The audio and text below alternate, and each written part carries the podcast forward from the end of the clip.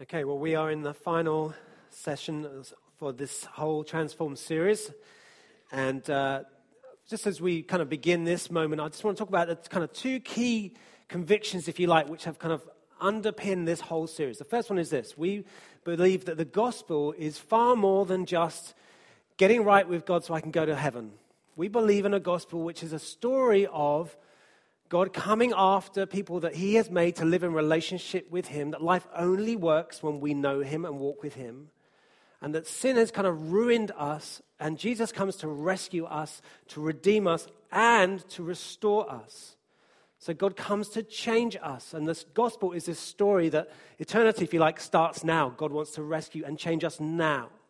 That's the first conviction. The other conviction, when we talk about transformation and this whole series of transformed, is that God is after our entire lives. Sometimes in churches, you'll hear people talk about your spiritual life. And I know what that means, and even that's a phrase I've probably used. And I remember a few years ago, a friend of mine asking me the question saying, Phil, how is your spiritual life? Now, I didn't like that question because at the time I knew that I wasn't in great shape with God at that time. But we talk often in this kind of like very compartmentalized way how's your spiritual life? But God, isn't, God doesn't seem to deal with us in that way. God is after the whole thing, our entire life. That's why we've talked about you know, our relational health and our emotional health. And this week in your groups, you're going to talk about your kind of work uh, life and health there and all sorts of your financial life. God is after the whole thing. And just to nail it down to one little bit, in effect, is not what God is after. So, uh, several, for several years, we, Sarah and my, I used to have an allotment in Catford. And uh, I was possibly the world's worst allotment holder of all time. I used to get regular letters from the allotment people telling me I wasn't doing a very good job.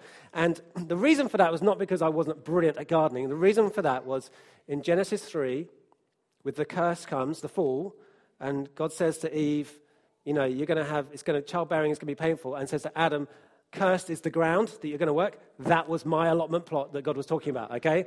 So my, no, not really. Okay, but the, it would be, just to talk about your spiritual life, would be, a parallel would be like to go, I've got all this land, this field, and all I'm going to do is try and cultivate this little bit here. And hopefully all the weeds and all the kind of, all the other stuff is going to stay out there. Well, it wouldn't, would it? It would encroach again and again. God is after our spiritual life God is after our entire life. And he wants to rescue it and redeem it. And that's why in Romans 12, when Paul talks about what this worship looks like, he says, uh, offer your bodies as living sacrifices. In other words, the whole thing is to be given to him. So that's what undergirds this series. And we began the series by talking about how does change happen? What does transformation look like? How does that take place. And often, from a, a worldview kind of direction, we tend to think of that we change things by just trying really hard. Like this time, I'm going to try really hard, I'm going to get really focused, and I'm going to, it's going to change. But actually, most of our experience will be that just willpower alone is not enough to create any lasting change. You experience that? And biblically, change doesn't come by just willpower will, biblically, change comes by saying to God, I want to follow you. I want you to change my, I want to be different. I want to become the person that you say I could become. And change comes by saying, I'm going to plant myself as close to Jesus as possible. I'm going to walk as close to him as possible. And I'm going to allow his life to change me from the inside out. So Psalm 1 says, Blessed is the man whose delight is in the law of, of the Lord. He is like a tree planted by a river whose leaf does not wither and bears fruit in season. In other words, the key to bearing fruit is to be planted next to the river. That life works through me and begins to change me inside out. John 15, Jesus says, Remain in me, I will remain in you. No one bears fruit by themselves. How do I bear fruit? I've got to remain in Him. So we plant ourselves next to Him, we allow Him to change us inside out. Okay, that's how change takes place. And we talked about that right at the start. Now, at the end of this series, I want to talk about how do we keep going? How do we make this a lifestyle expectation that we will grow and change and allow God to get hold of us? Because my experience is it's really easy to get excited about change and things that God wants to do in our life in church. You know, someone preaches a decent message or the worship's inspiring and you feel excited, right? But it's a very different thing to living it out when you get home or the next day. So, this summer, the Olympics is coming, at Rio, and um, I don't know if you can kind of you know relate to this, but I tend to find that when I watch like athletics or things like that, and I watch them repetitively, as you do through the Olympics, as I'm watching them, gradually by gradually, I get kind of excited. And little by little, a voice begins to rise up within me, quietly at first, but louder as it gets going, which is basically, I love running. I want to run. I, I need to go out running like these athletes go. I need to go running. And the voice gets louder and louder. So eventually you go on Amazon and you buy yourself some new trainers. And I need, and I need to buy some new running shorts and, and new high vis kind of running top. I need, I need some Bluetooth headphones as well to run. Because and you invest in all this stuff. And I'm going to get this stuff and I'm going to go out running. And that voice is getting louder. I love running. Why don't I run? I'm going to run. And you feel inspired. And the day comes when you've got all your stuff on and you go out and you st- you're ready and you start running. And within 10 seconds, that little voice that had been so encouraging goes, I hate running. Why am I running? I hate running. This is awful. And what you felt so excited and inspired suddenly has just totally dissipated and disappeared. Anybody relate to that? Well, that's what happens in church, right? We get excited. We think, oh, I'm going to do it. I'm going to go. And then you get out and it's like, oh, it's hard. This is much harder than I seem to remember it being. And this is the thing, right? How do we keep going? How do you keep growing even when it feels hard? And so I'm going to take you to a really famous story in the Bible. If, if, you're not used to church, you'll still know this story, I suspect, from 1 Samuel 17. And it is the story of David and Goliath. Now, a little bit of background to this story, okay? The Philistines and the Israelites are at war, and they're, they're, they're in a face off. And as was often the way in those, in those cultures, the Philistines have sent down their champion. And the idea is they're going to have a one to one fight, and whoever wins the one to one fight basically wins the whole battle. So Goliath has come down, and he's like, he's like a freak of nature. He's huge. And for 40 days, he has been shouting at the Israelites about, and taunting them, really, about why won't you come? And the Israelites, no one is moving. Okay? They are stationary, they are fixed, There's, no one is coming out. And for 40 days, this has been going on. Now, David He's back at home with his dad, and his, three of his older brothers are at war. They are part of the Israelite army, and his father, Jesse, sends David with some provisions to the army to see his brothers. And David shows up, and as David shows up, Goliath is shouting. And then you read this, okay, 1 Samuel 17. David asked the men standing near him, What will be done for the man who kills this Philistine and removes this disgrace from Israel? Who is this uncircumcised Philistine that he should defy the armies of the living God? They repeated to him what they had been saying and told him. This is what will be done for the man who kills him. When Eliab, David's oldest brother, heard him speaking with the men, he burned with anger at him and asked, Why have you come down here? So it's a bit of sibling rivalry, okay?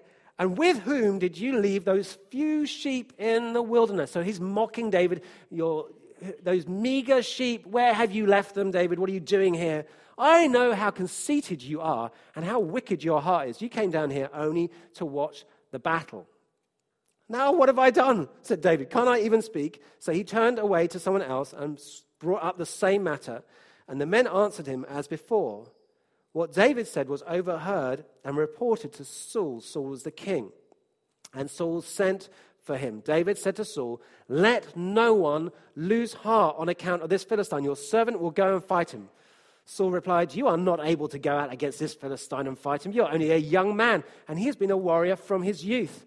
But David said to Saul, Your servant has been keeping his father's sheep. When a lion or a bear came and carried off a sheep from the flock, I went after it, struck it, and rescued the sheep from its mouth. When it turned on me, I seized it by the hair, struck it, and killed it. Your servant has killed both the lion and the bear. This uncircumcised Philistine will be like one of them, because he has defied the armies of the living God. The Lord, who rescued me from the paw of the lion and the paw of the bear, will rescue me from the hand of this Philistine. And Saul said to David, Good luck. No, no, no, he didn't really. Go, I'm just checking. Go, and the Lord be with you, which means good luck. Okay? Now, David kills Goliath. If you know the story, he kills Goliath. It is, if you like, a massive moment of breakthrough. And when I was a kid, I went to like a, a, a kind of a boys' kind of Bible study group called Crusaders. And basically, they specialize in telling the stories from all the goriest bits of the Old Testament where people's heads get chopped off. So I knew this story really well. Goliath dies, David chops off his head. And this is the moment that everybody recalls breakthrough. Everybody, if you're used to church and you're used to this kind of church, I suspect you will like, I think everybody likes the big breakthrough moments. You know the moments I'm talking about? The powerful worship times, the kind of ministry encounter moments, the big prophetic word where someone gets picked out and it's phenomenal revelation. We love those moments. I like those moments. But the truth is, most of the Christian life does not feel like that. Most of the Christian life feels, to be honest, often very ordinary. And David has to walk through a number of very ordinary seasons of his life to get to this moment. See, Goliath is the giant that everyone knows about, and everyone hears about, and everyone knows that story. But actually, there are a number of giants that David has to deal with in order to get to that moment.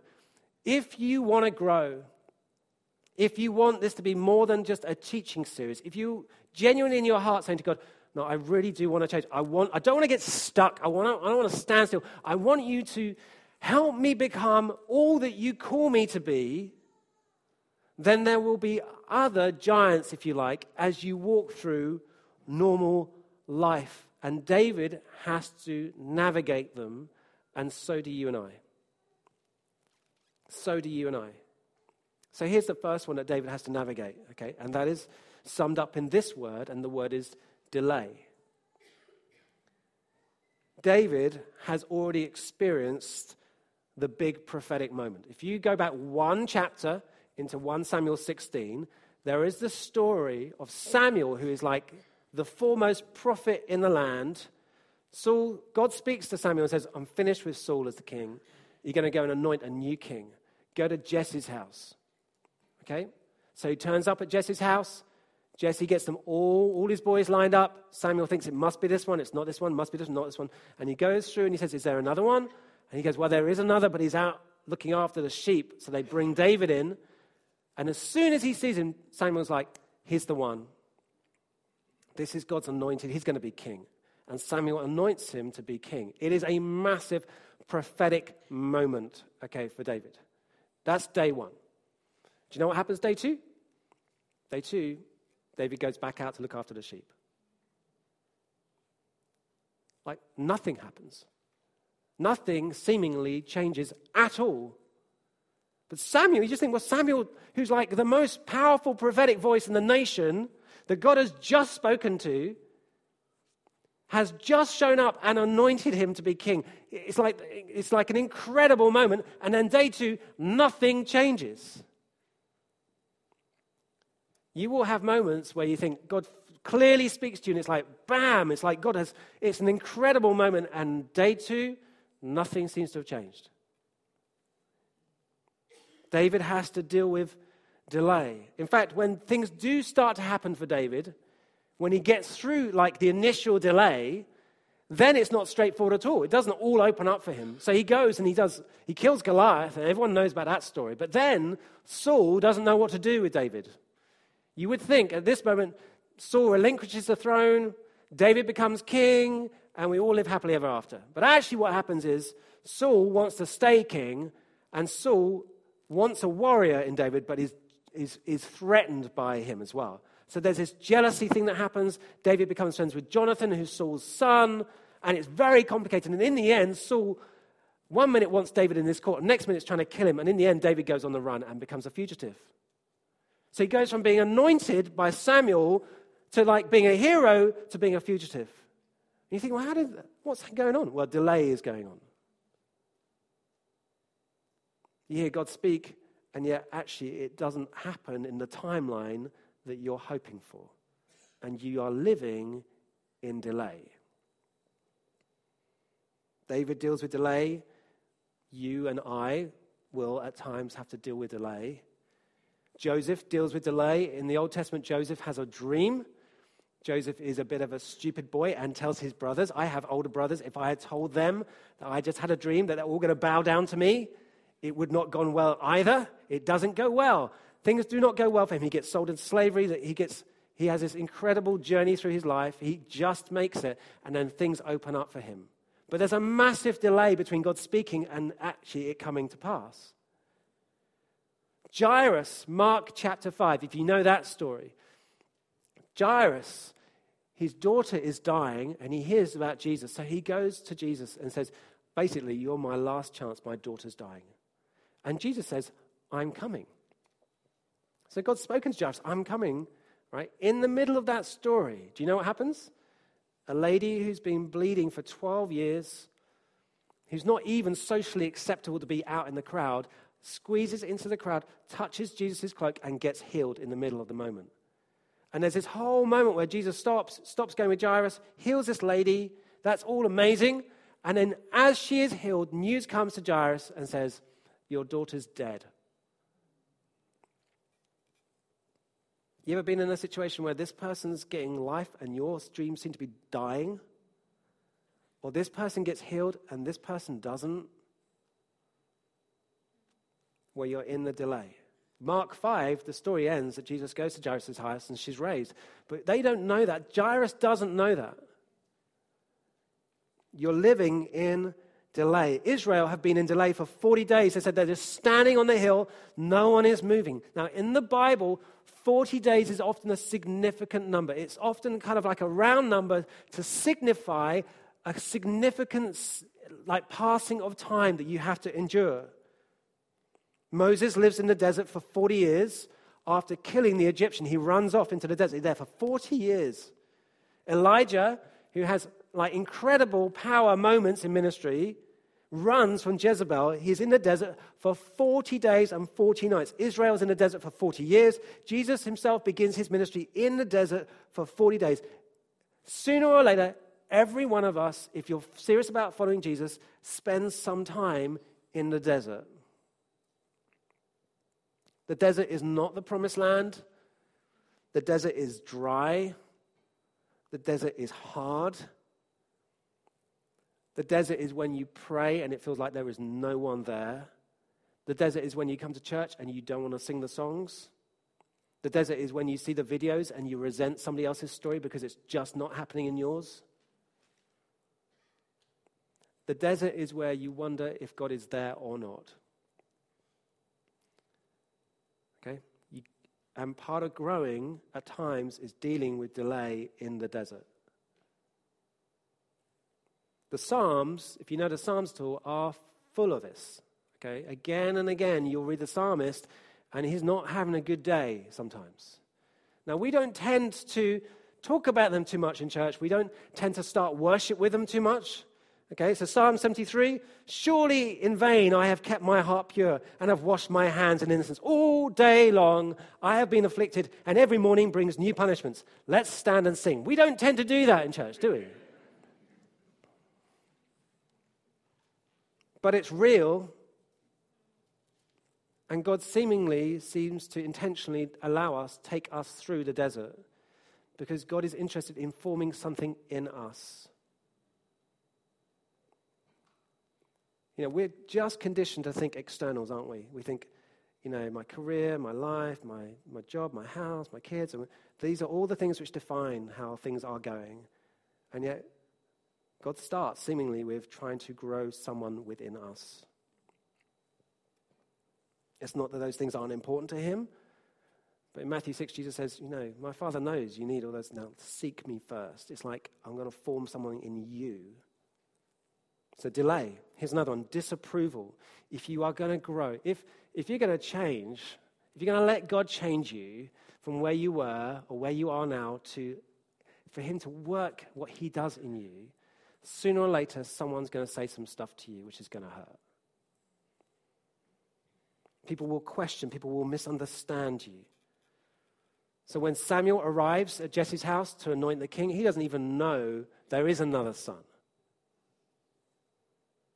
His dad doesn't even bother to get David in a lineup. If Jesse, if Samuel shows up and goes, "Get me your boys, and I'll pick the one out," and you are not the one that's even lined up. You're the only one left outside. That would require some serious ministry time later on in life, wouldn't it?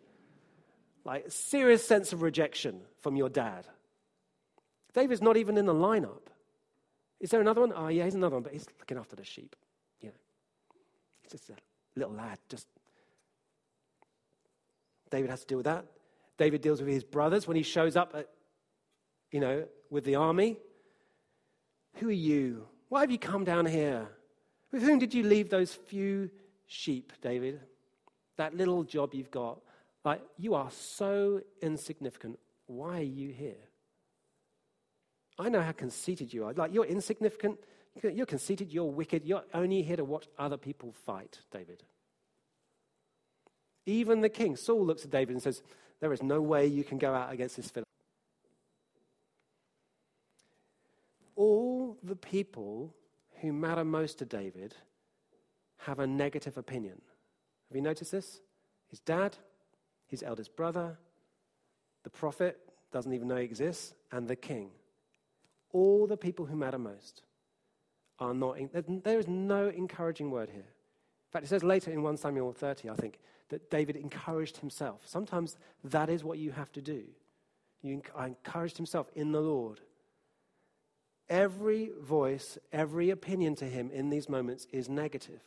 You will have to deal with disapproval. The truth is, we can be stopped by people's comments to us.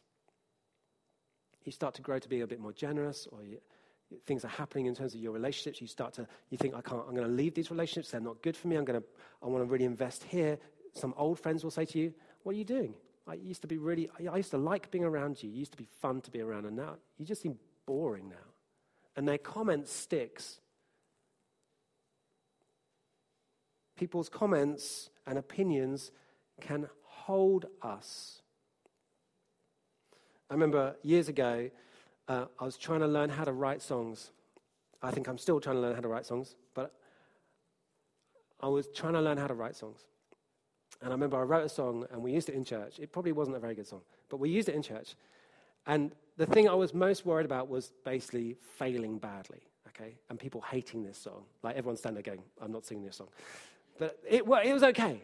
But then a comment came back through someone else from someone else I knew. Basically, when they sang your song, it was like, I was thinking, who does he think he is? And that was the comment, and it stuck. Right?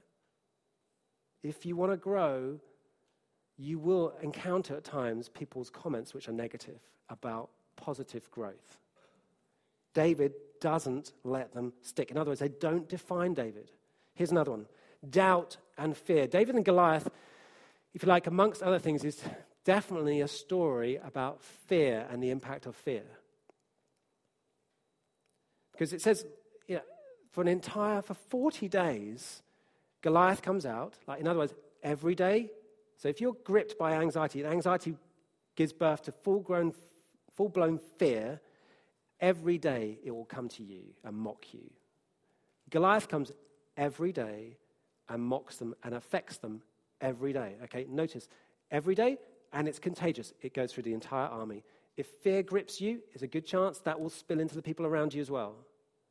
If you have kids, there's a good chance it affects them. Every day. And fear, amongst other things, stops us moving forward. Fear of what could happen, fear of embarrassment, fear of what others will think. And it stops the entire army from fighting. Every one of them is locked where they're standing, no one's moving. So we find ourselves, when we're fearful, if we're fearful people, we find ourselves saying things like this I could never do that. Or when someone says to you, Why don't you come and try this? You find yourself saying, No, I don't think so. So, we've talked in this last series about things like relationships. We talk about the need to build new relationships that help you grow as a Christian, that relationships are key to growing as Christians. Well, fear will stop us from doing that. Fear will stop you from pursuing friendships because you're worried if I tell this person who I really am, they won't like me. So the fear of what could happen, the rejection, means that you will never open up and let them in. Or it happens the other way around. Maybe you've got some friends, but if you're fearful about it, what will happen is you become incredibly over intense about the friendships you have. You know that thing where you, you rely too much on them, or you're incredibly protective and defensive of them.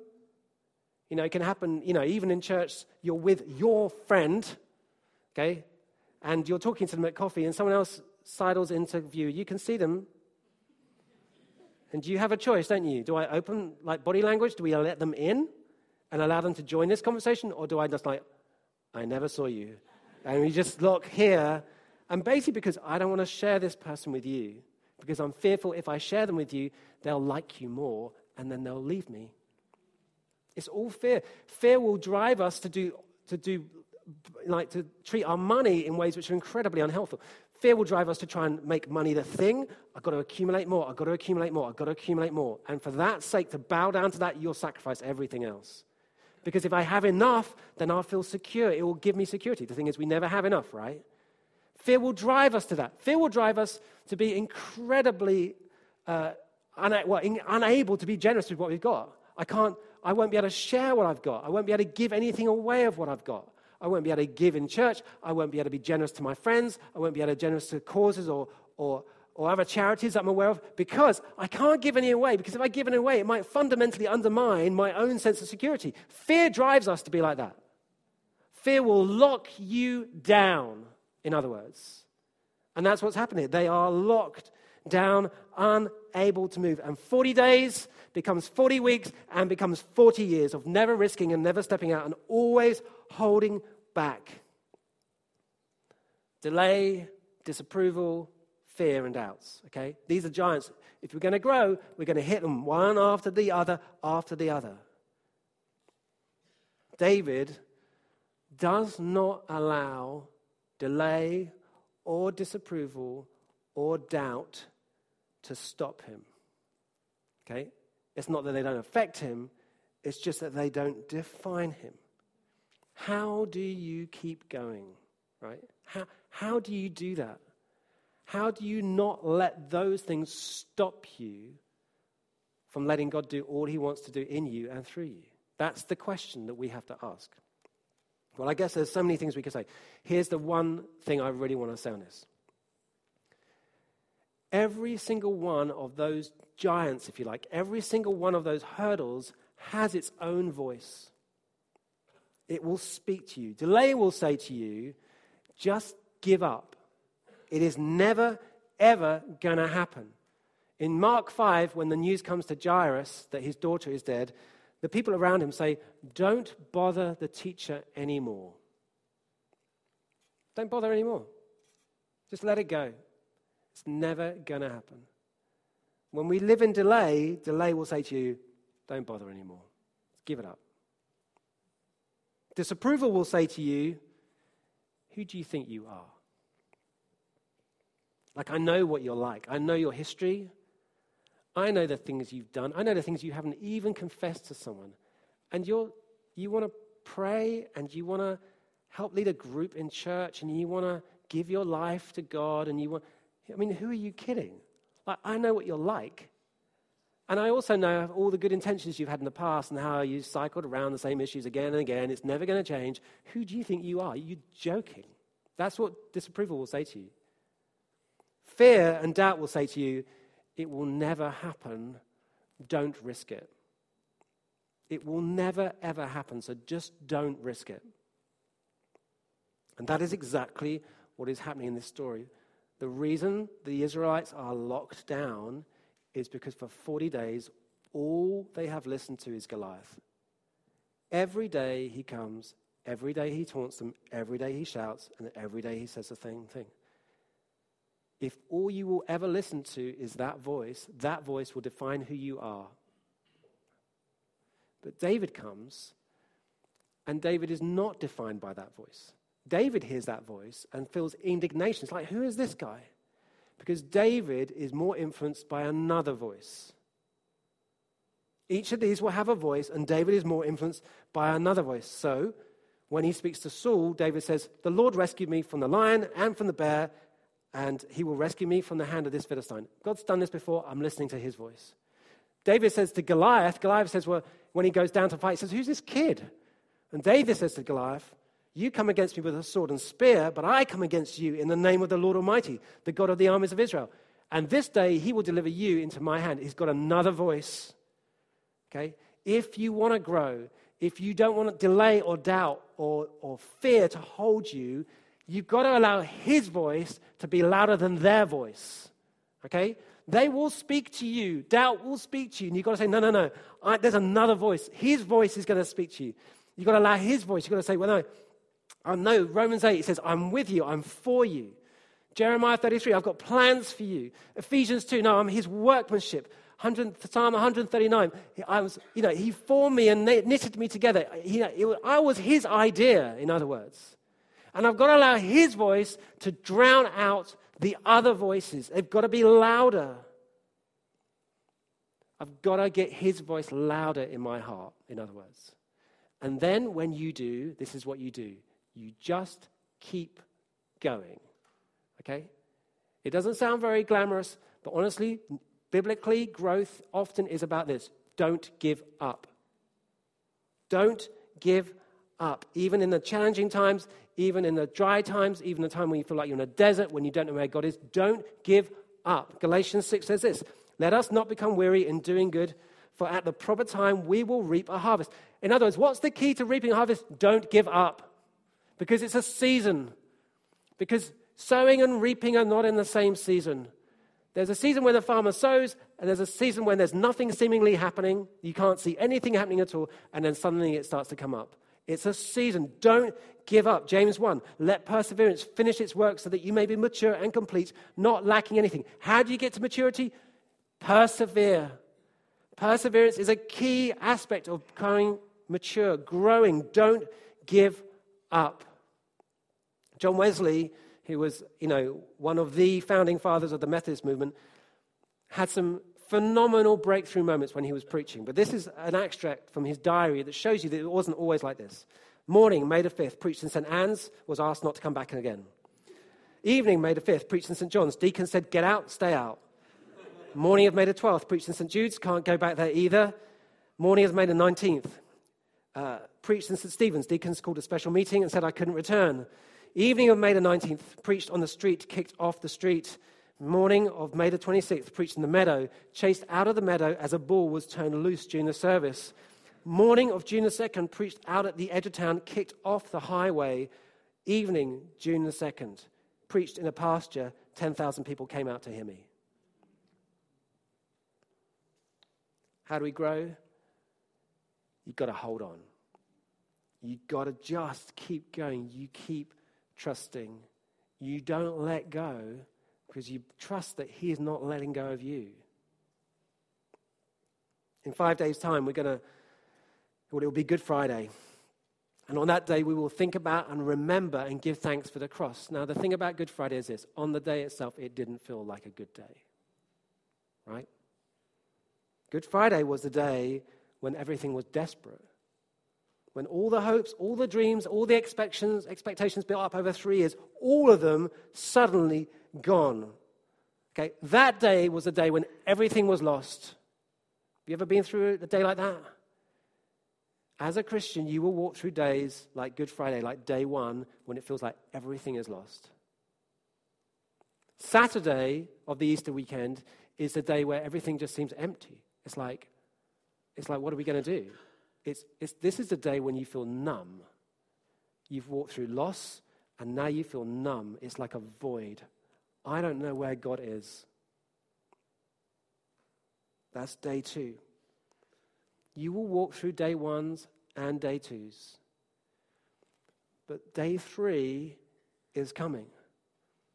And in the Bible, this, again and again, it says, on the third day, breakthrough comes. On the third day the third day is his day.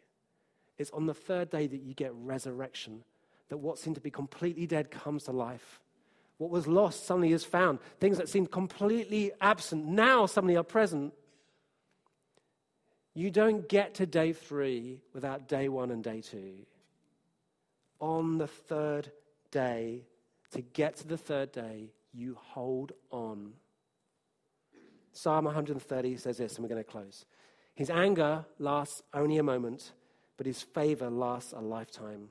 Weeping may stay for the night, but rejoicing comes in the morning. Let's stand together and we're going to pray.